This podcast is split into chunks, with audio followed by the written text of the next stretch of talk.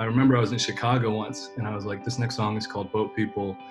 Uh, and I heard someone in the back go, woohoo! And I was like, oh, it's really offensive. Like, it's a really sad song. It's about this doctor who almost died, you know? And then afterward, this woman came up and gave me a huge hug and she was like, I'm the boat person. I'm a boat person. And that usually happens. There's usually like one or two Vietnamese people at every concert I do. That's been really awesome. So it's been kind of piecemeal finding a community because, uh, like Quentin, I'm also uh, mixed and I came from a very isolated part of the country. But, you know, something like this, it's really the most Vietnamese people I've ever been uh, doing a performance with. And uh, I feel so lucky to be a part of it and very humbled.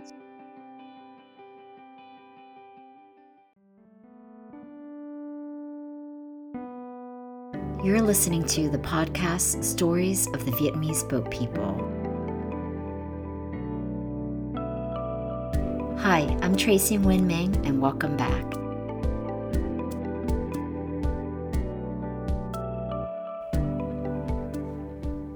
Hey everyone, I hope you are staying healthy, both body and mind, during this unsettling time in America. As an organization that helps to promote the voices of refugees and immigrants, we know how important it is for all of us to live a life with dignity. We all deserve it. We deserve justice and equality and fair treatment. We stand by our Black community as allies in support of the Black Lives Matter movement. We have shared a few ways to take action on our Instagram and our Facebook page at Vietnamese Boat People. I encourage us all to try in our own ways to help make an impact, even if it's just within our own circle of friends and families. Every mindset that is changed matters. Black lives matter. Please speak up and speak out. Earlier this year, our podcast launched an open call nationwide across the U.S asking the community to share your Vietnamese American experiences with us in the form of a video submission for a chance to be featured in a virtual story slam event. The topic of what you wanted to share or how creative you wanted to get was completely open. We wanted to provide the platform for you to share your story however you wanted to tell it. 10 amazing storytellers from West Coast to East Coast were chosen to share stories in a live stream event on May 29th. We had over 2,000 viewers from across the world tune in online to spend the evening with us. Our storytellers each shared their very personal experiences in the form of monologues, music, poetry, art, and more. In this episode, we relive that special evening with you. This is the Mỹ Story Slam. I'm super excited to get to share and announce our first storyteller. Her name is Lynn Kim Do, and she is from Brooklyn, New York. Lynn is a first generation born American and is participating to tell her mother's story. Her mother's story is a story of a Vietnamese woman in search for her American father. This video that we're about to play from Lynn is called Above Trash. And when my mother was born, her mother didn't want her and her father disappeared. Her grandmother raised her. My grandma funny, she said she picked me up from trash. So sometimes I, I think I believe it, what she said, because I say I'm not personality, not look like none of them, my family. That's what I say. It wasn't until my mother was 15 years old that her mother came back into her life because an opportunity arose the Amerasian Homecoming Act. A bill passed by Congress that allowed children and their families to come to America to find their American father. And this opportunity laid solely in the hands of this 15 year old girl. So when she was 15, she got into a plane with four strangers three half brothers that she met for the first time, and her mother. She do paperwork. Then she mentioned about um, daddy named Marvin Sorrell. Her father's name, Marvin Sorrell. She had to memorize it like it was her birth date, social security number. She didn't get another chance to find her father until 15 years later. She was 30 years old. She was doing the nails of a client, a client she didn't know very well. A TV show popped up. Person that found father or lost friend or, you know, on the TV show. And then I, I say, well, one day I'm going to go into that show. Line goes, What do you know about him? His name is Marvin Sorrell. That's all she knew. She didn't even know how to spell his name. One quick thing that's very important. This is the year 2000. Internet was a new fascinating thing. Yellow pages still existed. Home phones still existed. All of this came together and ended on a piece of paper that the client handed my mother. One name, Marvin Sorrell, five numbers underneath. Because this is my chance to meet and find my father. First number, a kid picked up. It was like, I don't know what you're talking about, hangs up on her. Second phone number, the Marvin Sorrell was too old, he passed away. The third, too young. The fourth and fifth didn't check out, and she was really, really disappointed. And the next day she went to work. She told everyone the news. But then her coworkers and the clients in, in the salon goes, Why don't you call back the first number? It's just a little kid. That night, she called again. A woman picked up. She goes, Uh, Marvin Sorrell there. And she said yes. Did he serve in the Vietnam War? Check. Was he 47 when he served? Check. I'm like excited, nervous. I'm looking at my father. She handed the phone to her husband. My mom ran through the questionnaire again, in which he said, Yes, ma'am. Yes, ma'am, yes, ma'am, everywhere. He's an Alabamian resident. She had finally found her father. She got a chance to meet him for the very first time. And as she got to know him, talked to him face to face for the first time, she realized something. Realize how my personality when I met him, so I can see me in him. So I don't feel like, oh, I'm not just a, a girl that picking up from some trash. Again. She no longer came from trash. She believed that she came from someone this time. Lynn, your mom is so cute.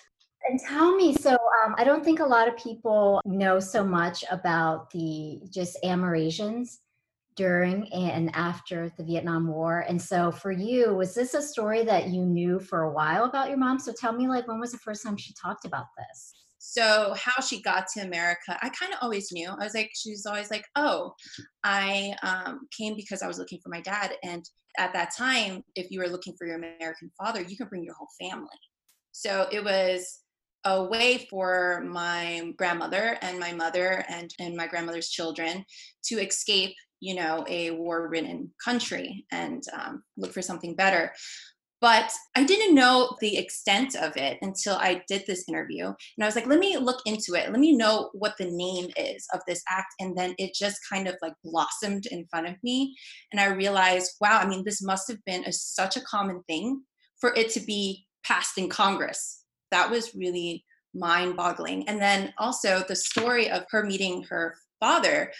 I was there when she called. So I was nine, my brother was seven, and then she was pregnant with my third brother. So we were actually all there for her when she made that phone call.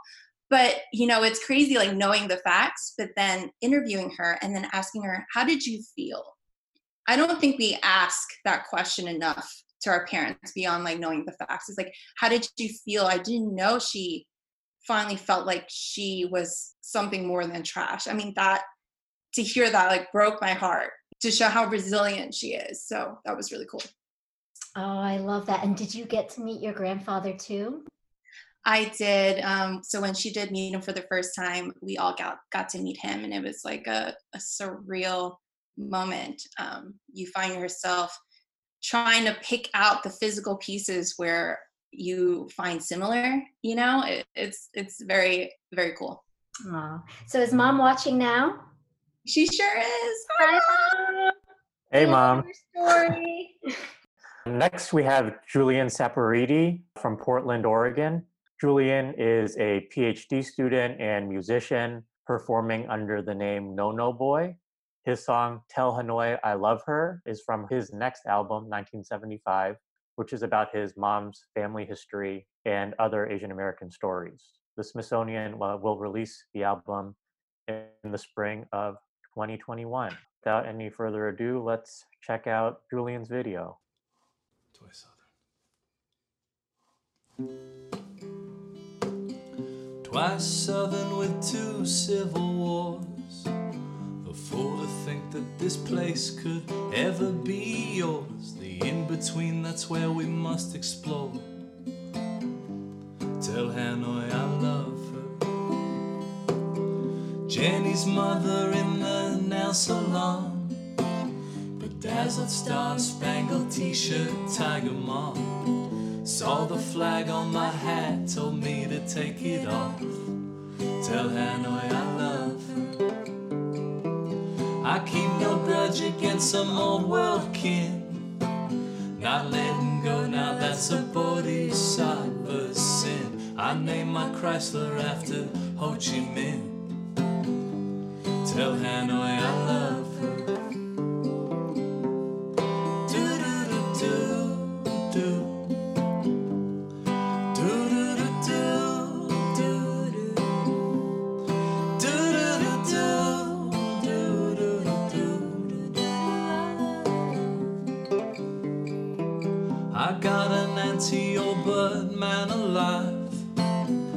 Last election cast a ballot for 45.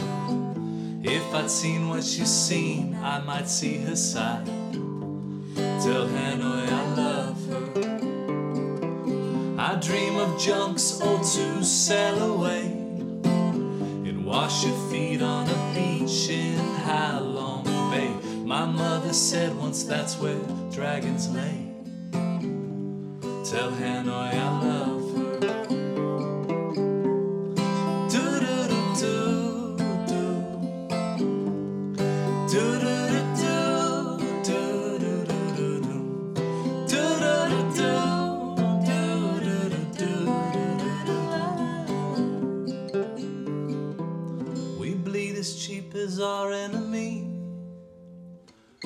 And we die just as needlessly. Once I thought there was just one of me. Tell Hanoi I love her. Fumble with numbers, I just wanna sing. There's nothing sadder than some gook with an American dream. Sometimes I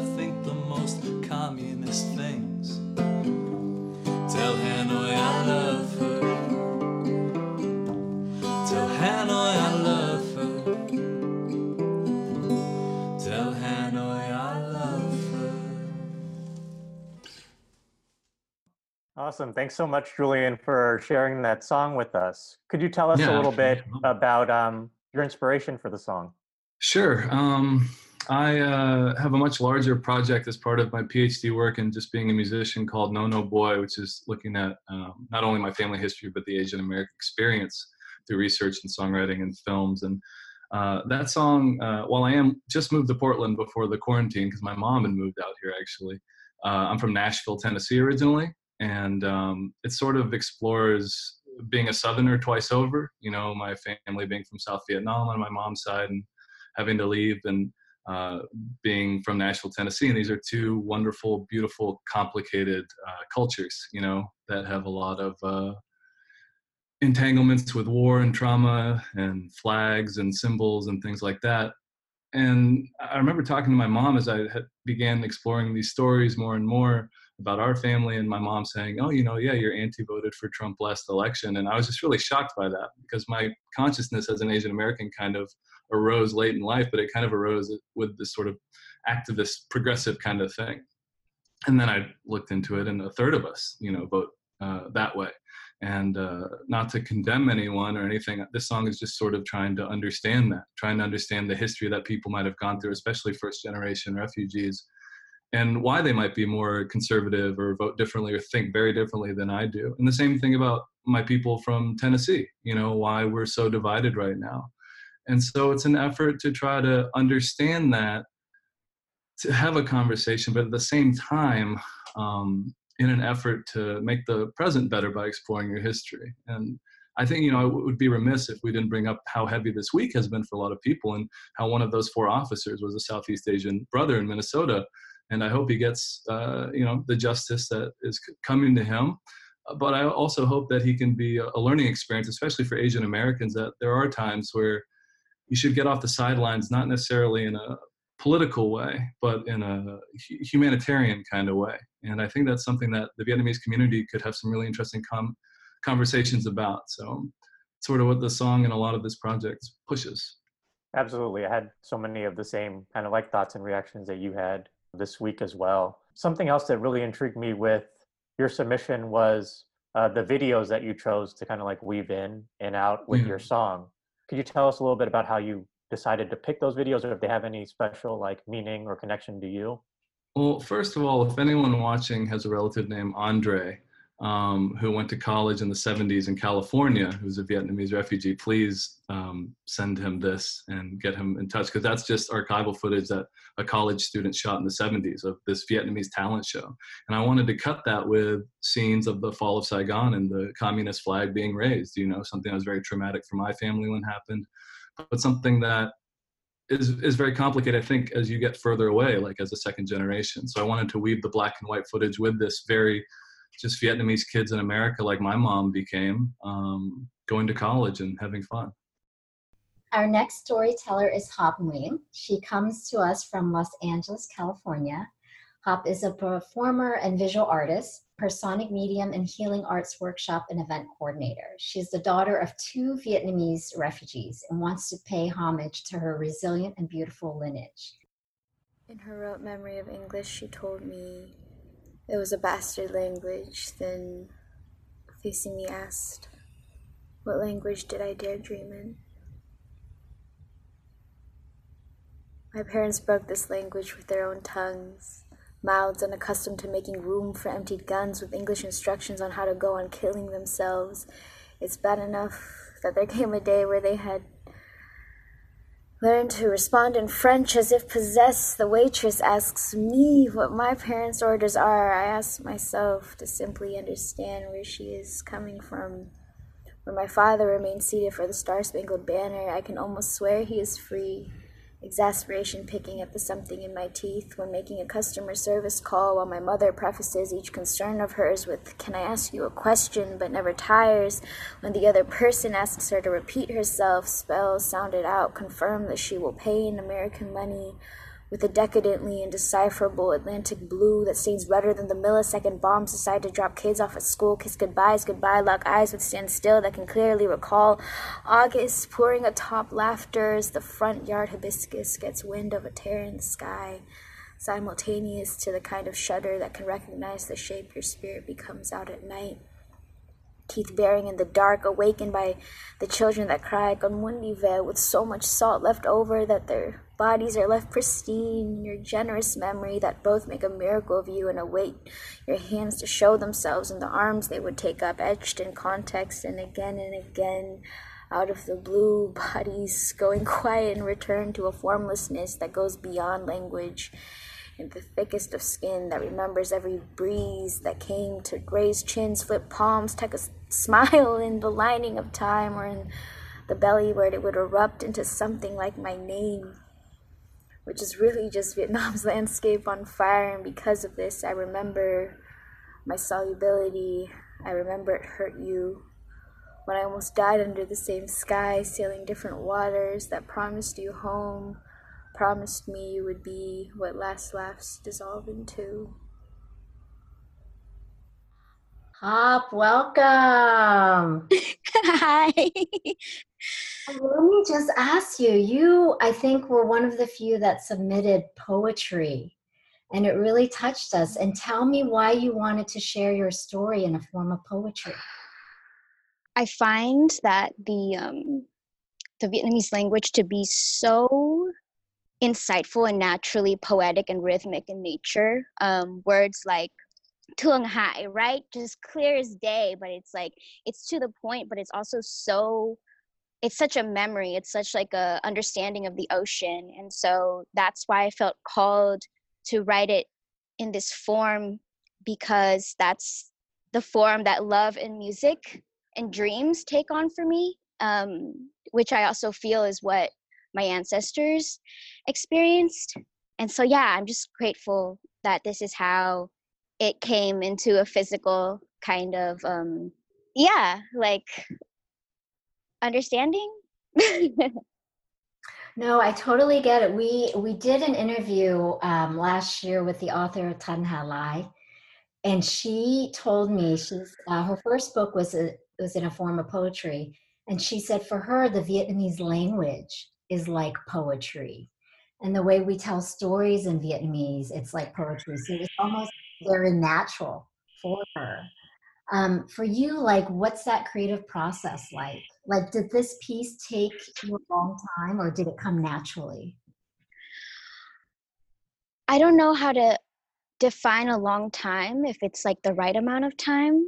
I guess this piece came to me, most of it came to me two years ago, and then some of it came to me when this was prompted. Um, and so it's interesting to see and understand the course of things because the course of any kind of creative process is just like a walk or sometimes it's a march and sometimes it's a dance or a growing feeling um, and it takes on all these kind of ways to just reach you right i don't have like a very cut and clear uh, creative process i just i guess i um, I try to ask myself questions. I try to stay curious, and the process shows because it's just the course.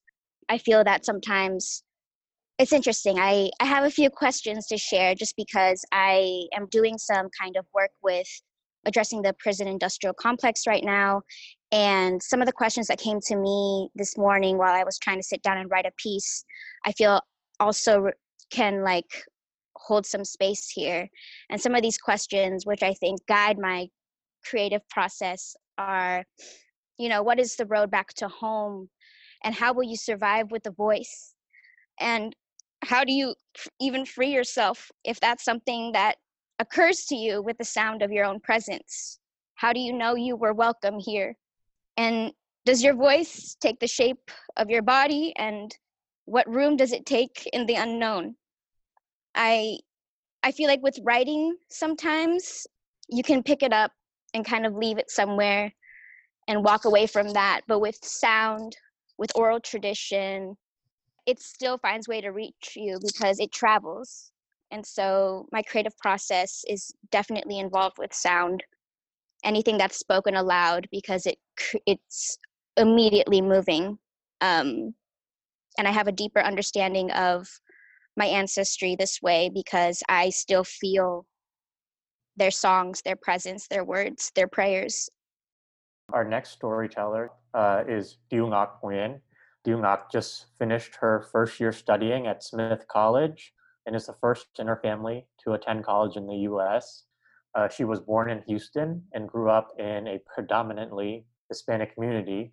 So when she was able to only connect to her Vietnamese culture through her parents' stories and through events and gatherings. Welcome, and let's check out our video. My father told this story often. Hundreds and hundreds of years ago in Vietnam, there were two sisters named Trắc and Nhị. When the Chinese had held land, they rose up to be Vietnam's greatest heroes, reclaiming Vietnamese territory. They were queens. Queens? I asked excitedly. I loved how he would end the story. Ngọc, ba kể những câu chuyện này để con hiểu rằng lịch sử của nước Việt Nam mình có nhiều đàn bà mạnh mẽ, thông minh và xuất sắc. Một ngày nào đó con sẽ lớn lên và con sẽ nhớ những câu chuyện ba đã kể. Những câu chuyện này sẽ nhắc con thế nào để làm nên người. My determined seven-year-old self would wish to be as amazing as he wanted me to be, while it was unclear to me how I'd embark on the journey to greatness or know when I'd reach it. My father's purpose in the Vietnam War was to fight for unity. After that war was lost, he came to the States, married my mother, and together they had me. While other children bonded with their parents over dinner, games, laughter, and conversations, my upbringing consisted of stories. Stories of ancient battles and war tactics, stories of my father's treacherous journey to escape the North Vietnamese prison labor camps, stories of how my mother grew up as a child gathering firewood deep in the dark forests surrounding her dilapidated home, and stories of hunger and thirst, stories of how lucky I am to be born in a country like the US in a time of peace. My parents raised me on stories. These stories have shaped my sense of self worth, challenging me to be great enough to deserve all the hardships and sacrifices that my ancestors have lived through. And today I am grappling with my newfound truth.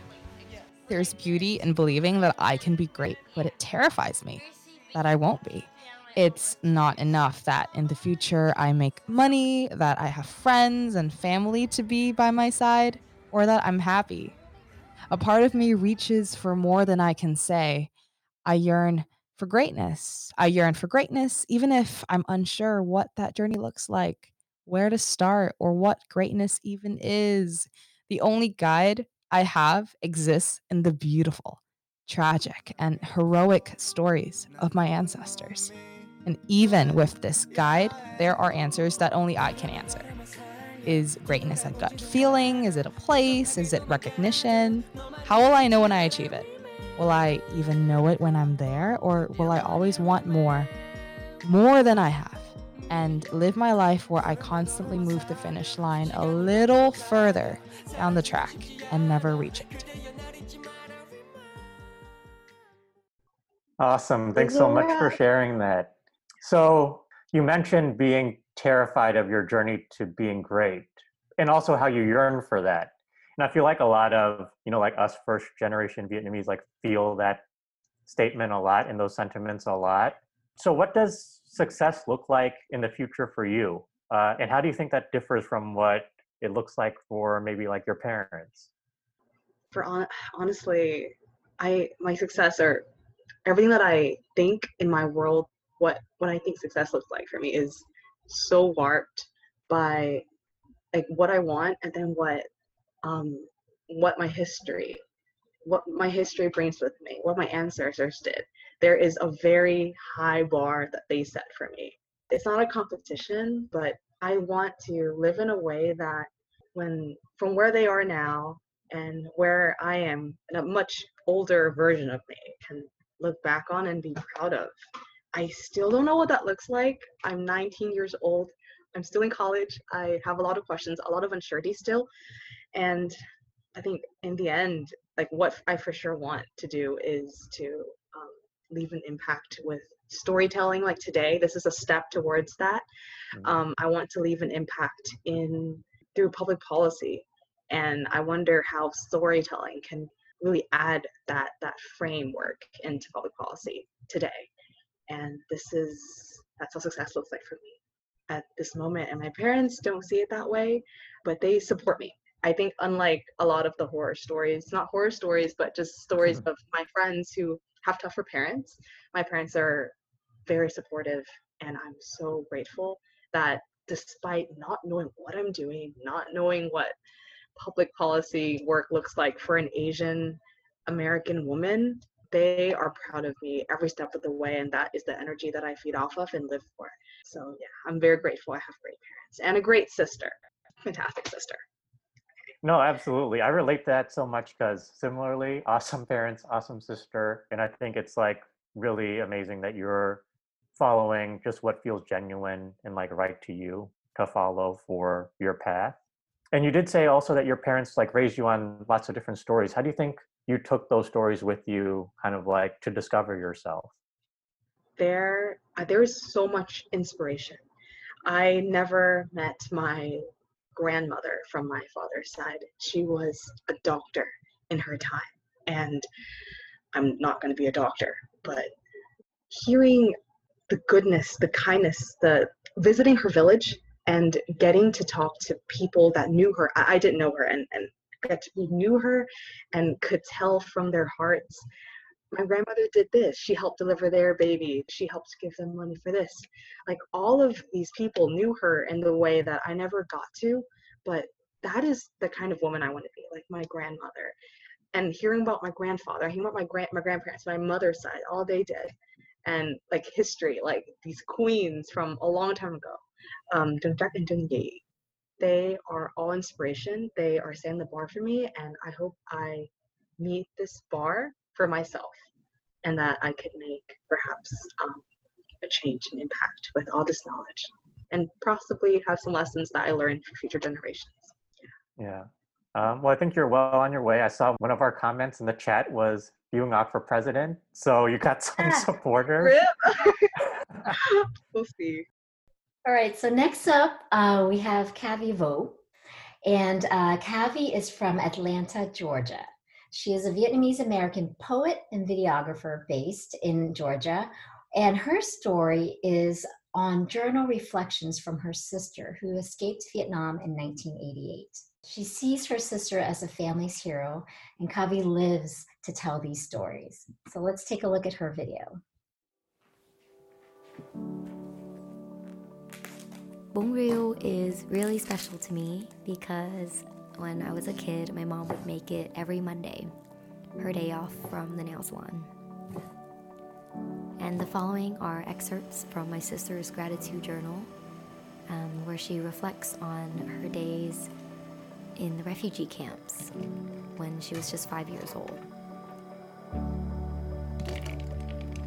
Thankful for my tap water each person received a bucket when we got to Pulau Bidong. We got in line every day to get our bucket filled and bring it back to the longhouse. This water was used for cooking, drinking, bathing, and anything that required fresh water in a 24 hour period. Thankful for the big rat problem on our refugee island. For that reason, the men would hunt at night, and for every dead rat you turn in, you get a bag of instant noodles. My aunts always said they're not good for you, so we only once in a while get to eat them. They saved us the healthier foods. People got very creative and made many different dishes out of these instant noodles. My favorite, mi gói ngao caramelized noodles. Maybe my daughter Mushu will get to eat it one day, when I figure out how.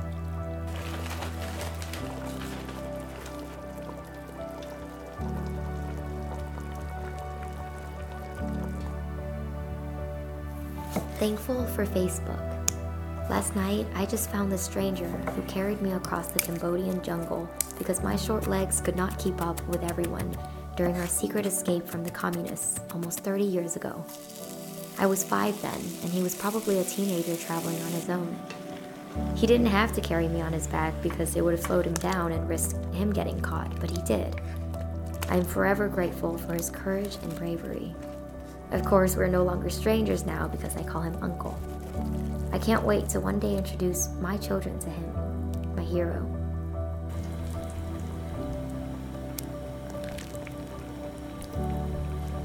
Thankful for my Fitbit and phone and alarms. I'm not sure how we were able to get to school or church or our very important interviews on time since we never had clocks or watches. I remember these public intercom announcement each day with news or when a new boat would arrive so you can go out and check if you knew anyone, or when people get to leave to a better destination, or just music. Perhaps that was how we knew the time.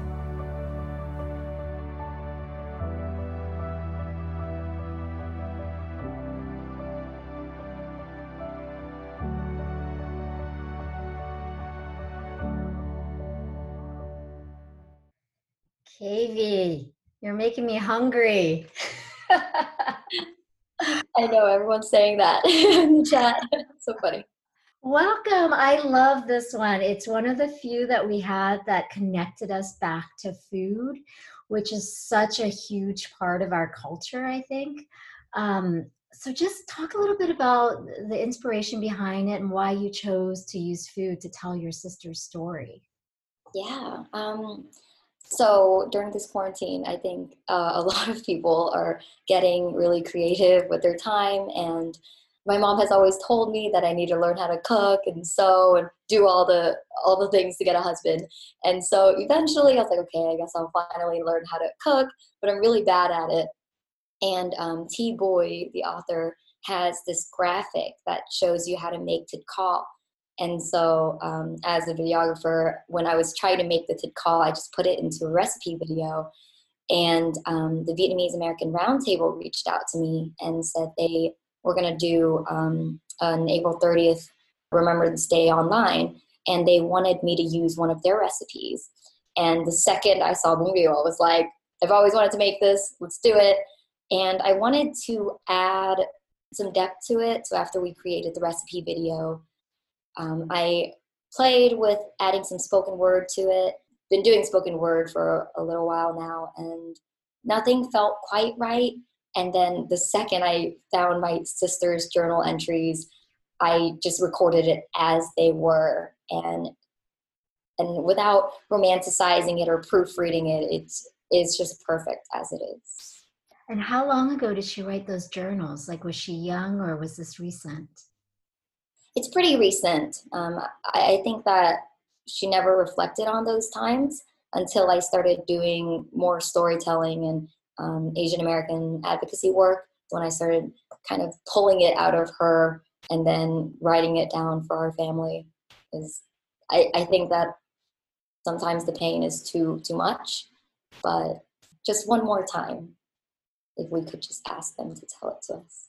Yes, and you made making bún riêu look easy, but I actually think it's quite hard. it wasn't as easy as I thought it would be. but yeah, the video makes it look really easy. It, you made it look so effortless. Um, so tell us about Atlanta, Georgia. What's the Vietnamese community like there? It is alive and thriving. We have, I think, Vietnamese is the fourth uh, most spoken language in Georgia and Atlanta. I mean, we have all the really good food. Unfortunately, not a lot of uh, restaurants here make riêu, so I guess my favorite spot to have riêu is at home. But we have a lot of big Vietnamese communities here. Yeah, and a big Asian American community here.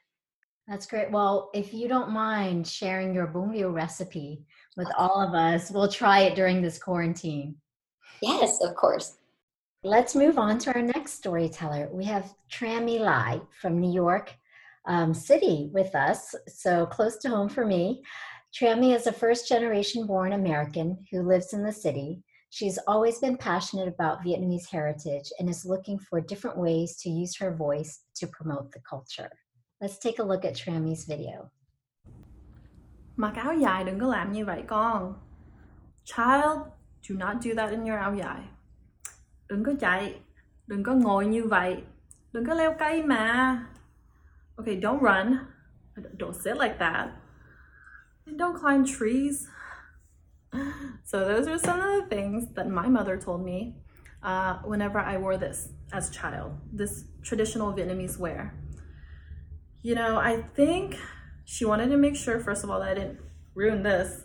Um, but I think she was also trying to teach me that Vietnamese women should behave a certain way or act a certain way because this silk dress represents something, right? But when you're eight, you don't know that. And it took me a long time to figure out what it meant for me. Um, I was born in San Jose, California, and then I lived in Oklahoma City for a while, and now I live in New York City. And yet, my first word was bah. It was not dad, it was not dada, it was bah. And so I was constantly trying to figure out what percentage of me was Vietnamese and what parts of me were American and how do these two work together and I had my parents telling me one thing, and I had history books, especially the United States, telling me what the Vietnamese experience should be. And um, I learned that while those stories are important, they're not necessarily my story or that of my parents. And so at, at one point, I decided that, you know, instead of trying to figure out what the perfect Vietnamese American person should be, there's that's something I'm going to have to define for myself. And that it's going to look different for every Vietnamese American out there.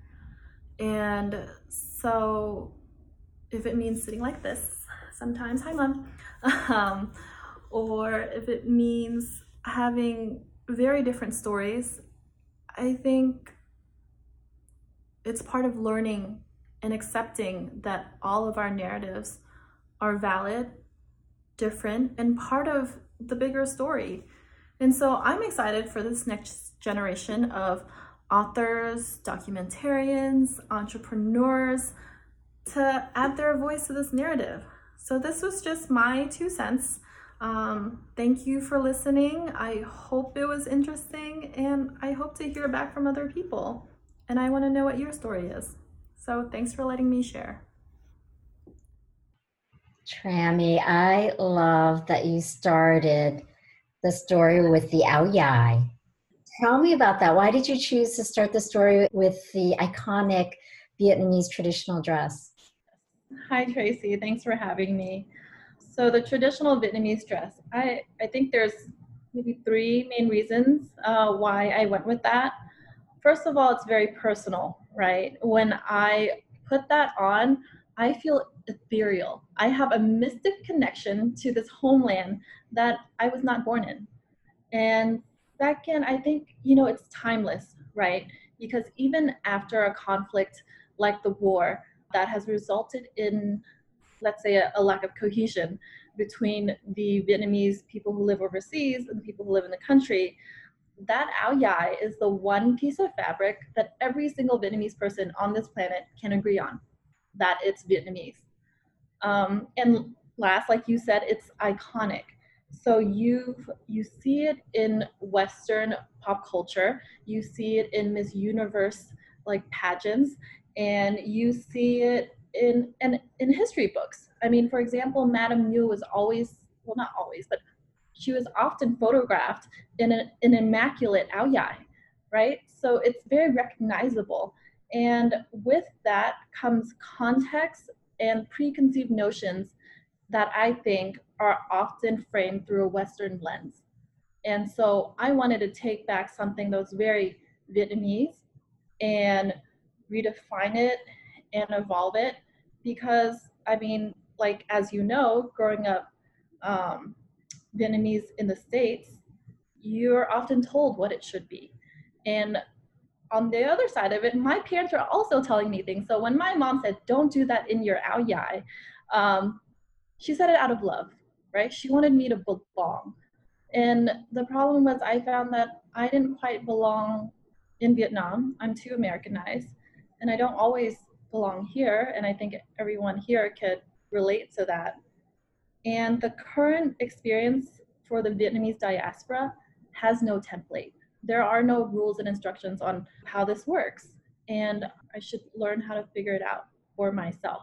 I see it as a, a responsibility, but also an opportunity to define for ourselves what it means to be Vietnamese American. Yeah, and it sounds like you've come to terms with the comfort level of kind of being this hybrid, you know, between American, Vietnamese, Vietnamese American. So when would you say you started kind of embracing it more? I would say recently.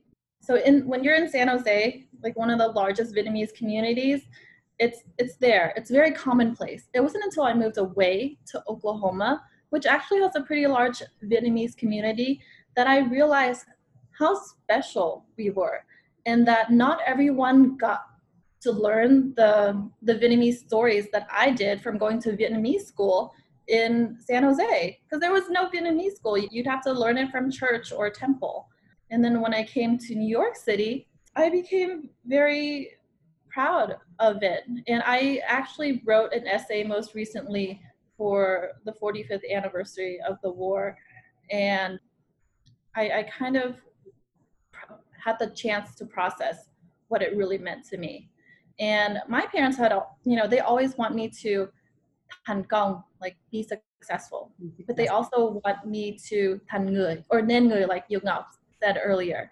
And that means to become a good person, an actualized person, and a contributing member of society. And especially in the current state of our society, this is my home now. And I'm never not going to be Vietnamese. I will always look like this. And my parents fought to be here and they fight to be accepted here. And so I will continue to fight here in this place that's my home. Our next presenter is Cindy Nguyen, uh, who's from Providence, Rhode Island, by way of Garden Grove, California. Cindy is a filmmaker, historian of Vietnam, and an educator at Brown University. Due to the current COVID 19 situation, she is physically separated from her family across the East and West Coast. She put together the story footage in hope for time when she can be uh, reunited with her family again. Great, so let's take a look at her video. My family speaks a particular linguistic formula of 1990s Little Saigon Vietnamese. We just moved here, Tôi mới mua đây. The market has a sale, five pounds of apples for one buck. Chợ đang có sale, 5 pound táo cho một buck. Today is Christmas. Hôm nay là Christmas. It's a familial language of living history, and it was a language that I was raised on.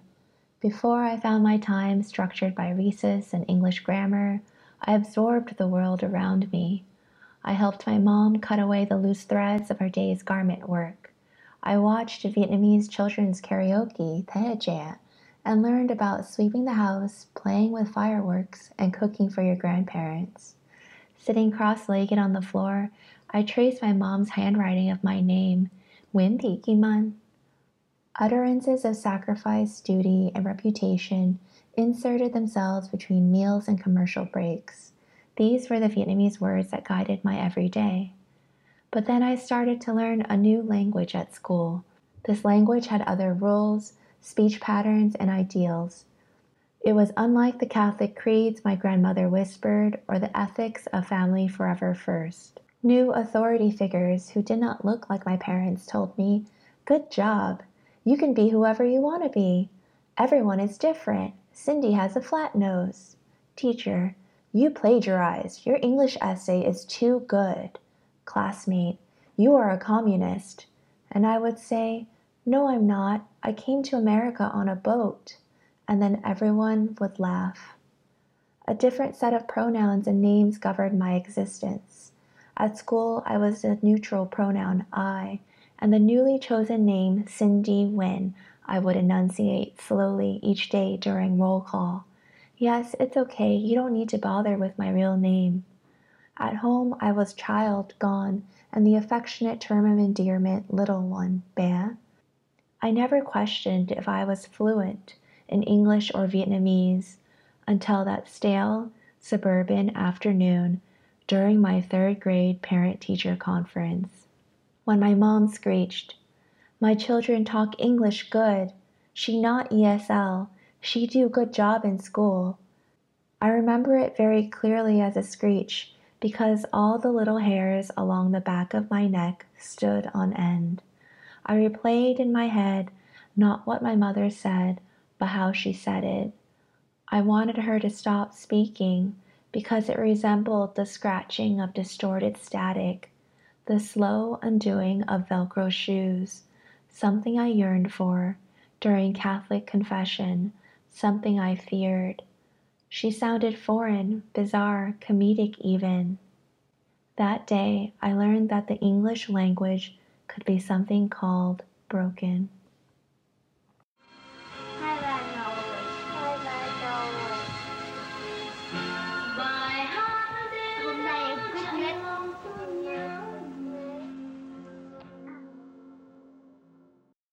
All right, thanks so much for sharing that with us, Cindy. I loved uh, the family footage that you were able to incorporate. Um, and I also found so much of the imagery of your words to be so strong. Like the analogy with the Velcro shoes was like super powerful. It like stopped me in my tracks. Like, how do you think that moment shaped your life? Well, I originally wrote this piece when I was living in Vietnam. Um, and at that time, I was confronting my language capacity and where that was coming from. I was born in a refugee camp in Pulau and I grew up most of my time in Little Saigon, Orange County, California. And that, like for me, I was so surrounded by a very specific like formulation of Vietnamese that's so tied to my family, to the 90s, to this, to growing up, to going through ESL and all of that. And I think when I was writing it and like living in Vietnam and reflecting back, I remember confronting this tremendous sense of loss and this interwoven relationship between language and loss. I felt like I had lost something from my past because I could not express the adult version of Cindy that I wanted to express. And at first, when I wrote this piece, it just it felt really heavy and I and I think I needed to go through that. But when I finally kind of thought more about this special artifact or living archive of of our 90s Vietnamese formulation, I started to feel just the sense of like bittersweet celebration of those textures of our language. Like for example, I thought the word like to move is move. Like I didn't think that when I was speaking in Vietnam, like or Vietnam, Vietnam, I was saying like, oh yeah, um, gia đình mới tôi mới move đây thì and then like you're like no what's that and I'm like that's Vietnamese uh, or things like other words like buck instead of buck instead of buck so it's just like I started to feel proud of that formulation and to recognize just how language changes and transforms and you could re-imbue that with a new relationship as you just grow up and become an adult. And you had mentioned just now moving from california now you're in providence rhode island. Like what's what have you found to be like the biggest changes from moving from one place to the other? I've kind of had like a similar situation even though it's within the same state of going from a place that kind of like it has a lot of opportunities uh, to connect with Vietnamese Americans to a place that maybe not so much. How have you found that transition, and do you feel like you have found your own like Viet community there? I find I find that I'm finding my community right here, right now, in a special way too. Um, mm-hmm. And I find that the physical movement. Uh, I mean, I've been away from Little Saigon for decades now. and I left to college, and then I went to pursue my PhD, and then I moved to Vietnam and then now I'm at, in Providence, Rhode Island, because I uh, I'm a postdoctoral fellow and I teach Vietnamese history at Brown. So for me, creating community is I mean, there's two parts to that. First is like the creation aspect and then the community aspect. So the mm-hmm. creation like happens um, in so many novel ways. Like when I had the chance to teach my students about Vietnamese history and the power of narrative and learning, about a lot of my students actually are of Southeast Asian heritage, and I teach about history of Southeast Asia. And it's so empowering to have that moment that we are creating and understanding together a new narrative of history and understanding its complexity.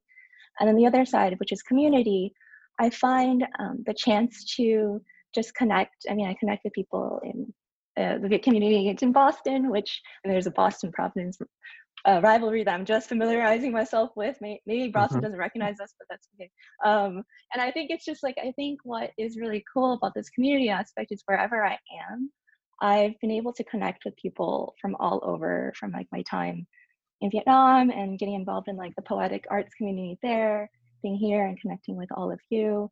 And I think it's like the ability to move between places that gives us that time to really think about movement and language in a very unique way where it's not just like the physical movement between things but it's like how we talk about that movement and how we think about it. So i'm hoping that like in the time that i'm at brown i'm actually producing a longer poetic documentary arts film called translating across time and space that meditates on this notion of movement and the words that we use to describe that movement from like mu to Vượt Biên, which was like so much. That was the only type of movement that I knew about growing up because it was about border crossing. But I didn't know it was border crossing because that was a specific mm-hmm. word.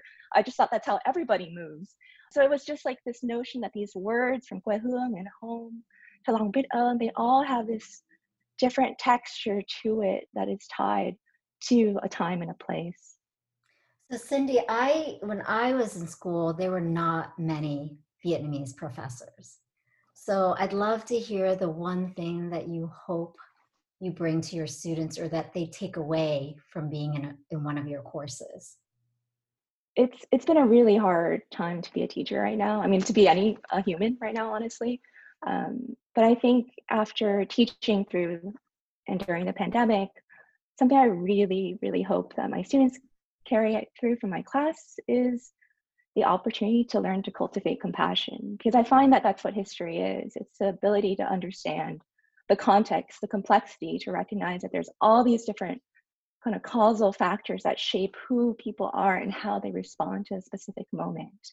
And it takes a tremendous surrender and confrontation with your own maybe biases or your own limitations of knowledge to just recognize that wow, people have gone through completely different experiences than I have. And I'm only barely scratching that surface of understanding. But by coming with this like generous spirit of compassion, I could better just understand others, but also myself.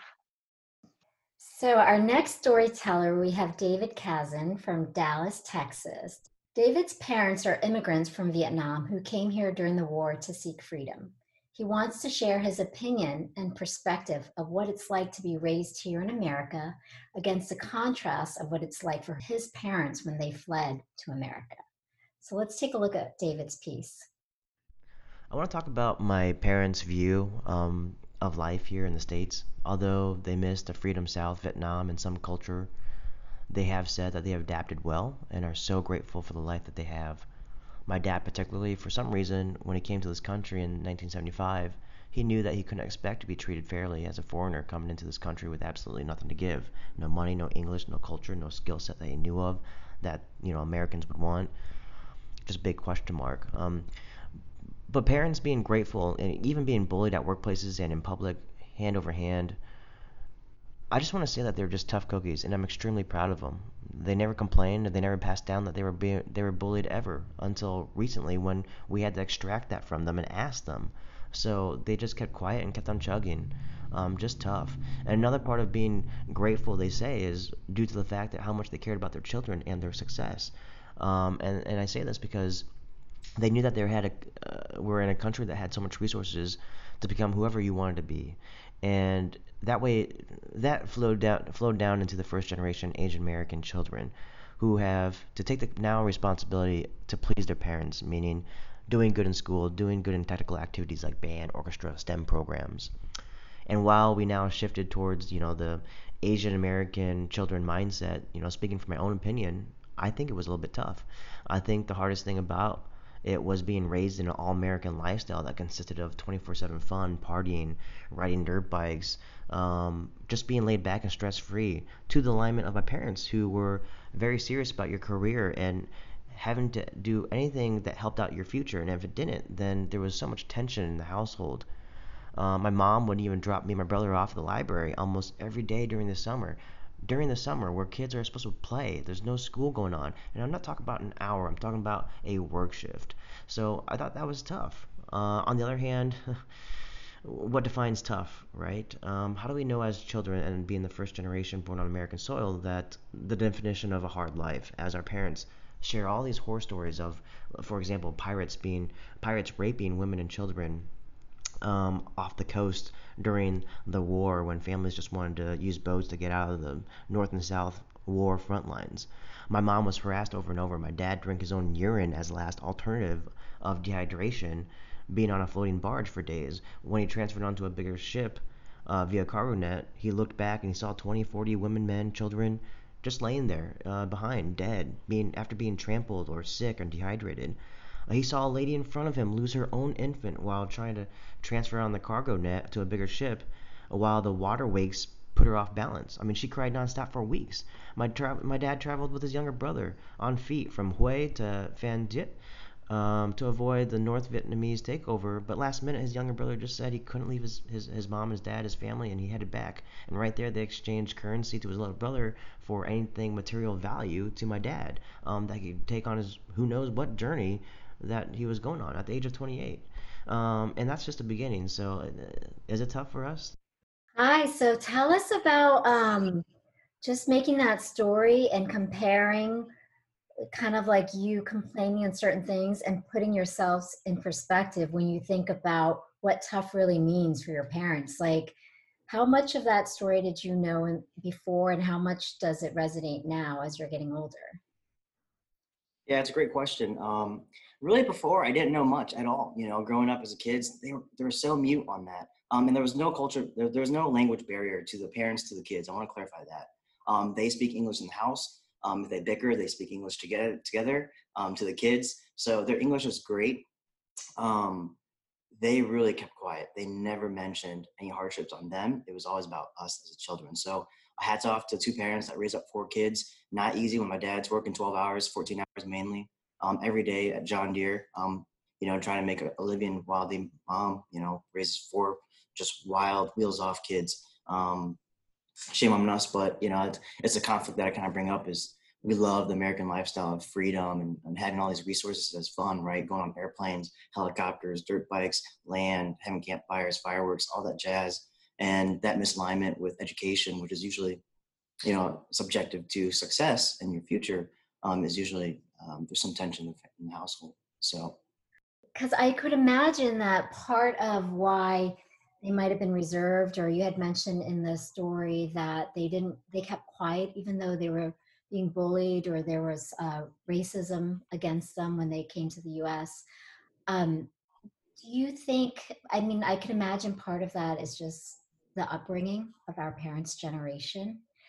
But today we're kind of raised to be very vocal, right? And to stand up for what we believe in or to stand up for ourselves. So I, I'm curious to hear, you know, observing your parents in in that fashion and then you kind of putting that on a platform on a stage like this did they influence you to be that way or was there a certain reason why you wanted to be more vocal because you observed them being so much more quieter Um, yeah, I did. I did overthink about this subject. You know, we grew up in a town of one percent, two percent population that was um, Asian American. So maybe if they had a community together, they might have had more comfort to out to speak. You know, and really throughout the thirty years that they lived there at the time, they didn't have two friends to say. I mean, um, they're great people, but they just didn't have friends outside. Um, so maybe that's part of the reasons why they think maybe there wasn't a connection to vocalize to anybody, right? Because the first thing you want to do is go to a family or friend and say, man, this is really wrong.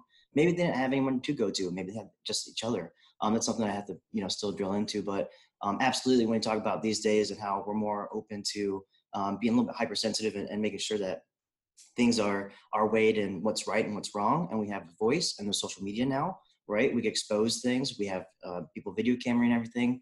Um, it's a really great movement, and it's it's a great movement for us to to bring up items um, that are I think should be prioritized, but um, that are against our culture, against just everyone, and we really need to unite and, and and be vocal about that, and keep on using social media to our advantage. Keep on using our you know our phones to to expose what's right and what's wrong, and hopefully make progress on that.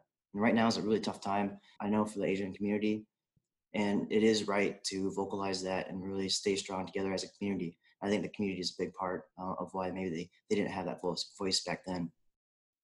Uh, our next storyteller is Lauren Nguyen from New Orleans, Louisiana. She's currently pursuing her MFA with a concentration in graphic design at LSU in Baton Rouge, uh, where she is called on bringing forward issues and experiences within the Vietnamese American community using her skills as a designer. Uh, let's take a look at Lauren's piece now.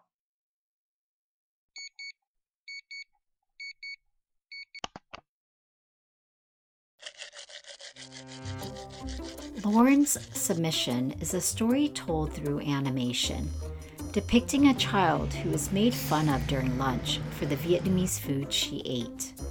Ashamed of this, she succumbed to packing peanut butter and jelly sandwiches as a way to fit in at school. Later in life, when she attends college, a community of other Vietnamese students helped her reconnect and embrace her culture. You can view this heartwarming animation, The Cafeteria, on our website at vietnameseboatpeople.org forward slash storyslam.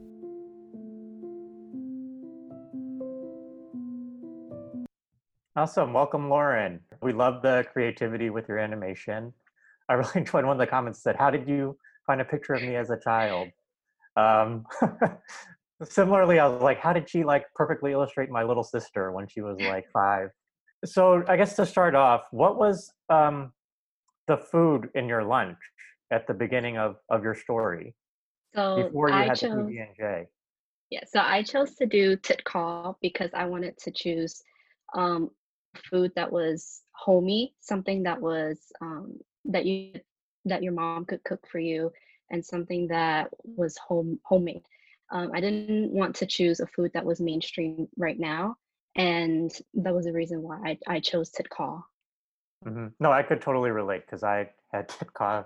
I can't count how many times packed in my lunch growing up. Your video spoke to me a lot because I felt the same way a lot of times. Mhm. And could you tell us a little bit more about what that feeling was like when you started to maybe embrace what was in your lunch more when you got older? when I was younger, I never really appreciated my culture. I really didn't appreciate being Vietnamese. I didn't really appreciate um, where I came from. And the in my video, the sandwich was a form of rejection of my culture, a symbol of rejection for my culture. And by showing that, um, when I went through through my childhood, I, I rejected my culture, and then up until when I was in college, and actually found a community of people that looked like me that accepted me for who I am. That's when I was more accepting of my food, my culture, and my people. And yeah, college college was a time when when I found my acceptance for my culture.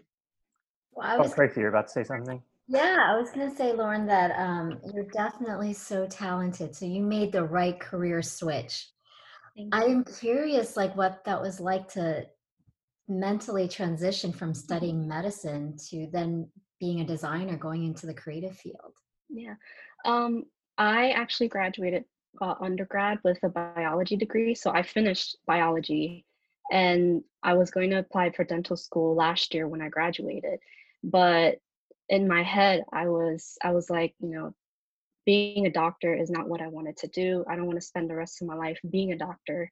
And and so my friends, my boyfriend, my mentors, my teachers, they all encouraged me to instead of going to dental school, um, apply for my MFA instead.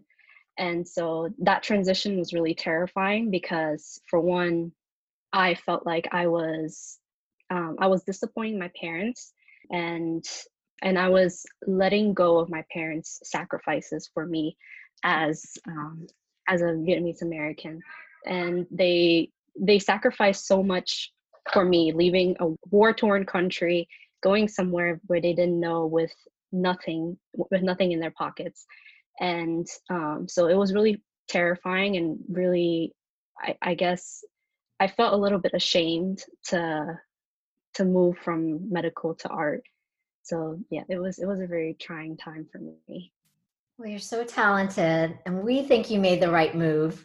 Yeah, so Thank you. talented. It was such a powerful animation that you did. I think it like really touched a lot of us. yeah so i'm i'm hoping to create more uh, more work that involves the vietnamese community and asian american community in the future especially for my thesis coming up um, in another year so that's i'm really excited about that So, the last one, but certainly not least, I'd like to um, share with you the next clip is from Quentin Nguyen and he is from Brooklyn, New York. Quentin is a recent graduate of Boston University with a degree in theater arts. He was inspired to participate in the Story Slam by recent prejudices against Asian Americans due to the ignorance surrounding the COVID 19 pandemic. Let's take a look at his story. So, I've never been proud of being Asian American per se. I grew up in a rural white community in Oregon, and my last name is so jumbled up that no one can really pronounce it, including myself. To be honest, I still don't really know how to pronounce my name correctly. But uh, I grew up without my dad. I grew up with a white mom, and I grew up primarily playing white roles because I'm an actor. And this all changed when I got a casting call for a play called Vietgone that was going up at Company One in Boston my junior year of college. Um, up until then, I'd only played roles in like Neil Simon plays and like been an ensemble member in like The King and I and like Miss Saigon. So nothing that you'd really want to be in. Um, and basically, I remember seeing the casting breakdown, and it was just such a drastic change from what I'm used to usually doing. It was Vietnamese. It was set in 1975, uh, Camp Pendleton, California, and my dad never really talked about the war. He never mentioned anything about it because it wasn't exactly a pleasant time for him. But I did know that he was in Camp Pendleton in 1975, California, in April when he immigrated from uh, Saigon, Vietnam. And so knowing that I was going to step in my dad's shoes was a crazy idea, um, especially like as his son, and also playing like a fully realized Vietnamese American character on stage who could express his sexuality, who could say the F word, and who wasn't basically like an extra in Apocalypse Now. It was super sick. Um, basically, I like went through this really crazy process of about 12 weeks of preparing for the role, in which I had to relearn Southern Vietnamese dialect. And for this, I actually had to interview my dad and ask him about like the dialects that he experienced as a kid, so I could pick it up myself. Um, now, it all paid off opening night for me really because I remember stepping on stage. Actually, I rolled on stage on a motorcycle because I was a badass military Saigonese soldier. And I looked in the audience, and my dad had came and surprised me. And um, I just remember like seeing his face while he like looked at his kid playing him basically in this really pivotal time in his life, which is like 1975 in Camp Pendleton, and just sort of seeing in his eyes how important that was to see his story on stage and to see his narrative played out, let alone by his own son in America 40 years later. Um, and it just filled me with a lot of pride. I came out and I saw my dad, and he was like totally like uh, just just in tears, and he gave me a big hug. Um, and I think everyone was very touched and moved uh, in the cast to sort of see that moment of recognition that he had. Um, so as a theater maker, that experience is extremely impactful to the way I create art now and the way I see representation in the theater. Quentin, oh my gosh, is your dad watching now? Or your mom? He is actually watching from Saigon, Vietnam. It is 8:44 in the morning. He's a trooper. He turned in, tuned in at 6 a.m. And uh, yeah, yeah, yeah, he's watching that. Oh, that's amazing. Hey, Dad. Hey, Dad. So, Quentin, we really uh, liked your piece, I think, especially because you started off with not actually connecting to the Vietnamese side of you at all until this experience. Um, and I'm also interested in just kind of hearing as an Asian American actor, how do you think the um, the theater and the movie in Hollywood has evolved for Asian Americans and specifically for Vietnamese Americans? Sure, definitely. I think um, growing up, I had no Vietnamese American or even Asian American role models besides Bruce Lee and my dad. um, it was uh, especially difficult because I grew up primarily with my mom, who is German American. Um, you know, of course, my knee jerk reaction to seeing Vietnamese Americans on screen in, in fringe shows such as Kim's Convenience or Fresh Off the Boat, and even in popular theater scripts such as Nguyen's Vietgone, and I mean, I guess Nguyen's Vietgone, is uh, to be overly optimistic about how we are represented in um, mainstream media. But in that statement, I'd like to highlight the word fringe when referring to the media that Vietnamese Americans are featured in.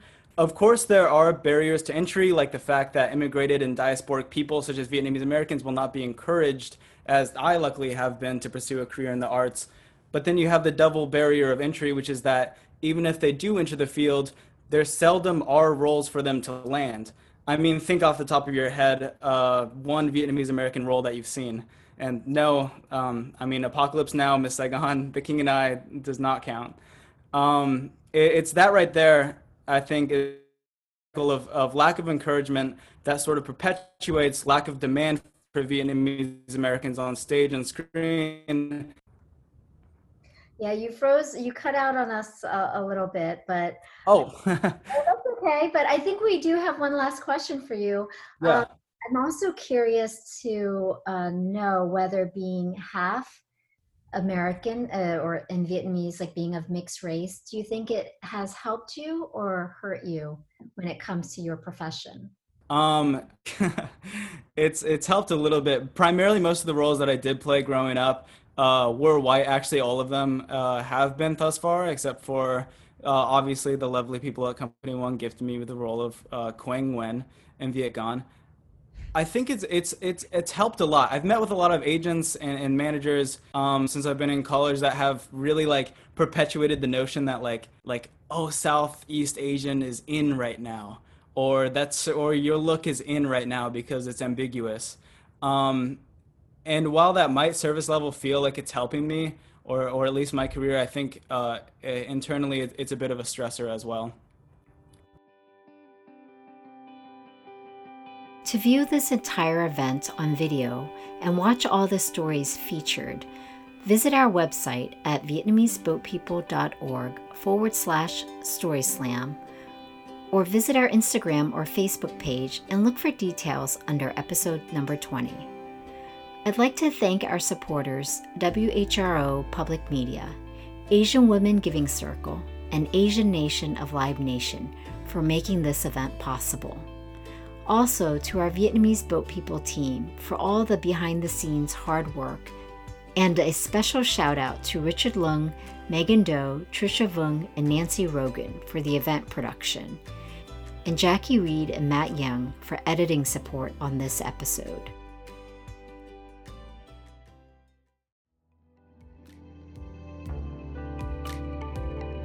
I'm Tracy Nguyen-Manning, and thank you for listening and helping us preserve history. Please remember to subscribe to the show and rate us on your favorite podcast platform. And if you have a story to share, contact us at stories at VietnameseBoatPeople.org.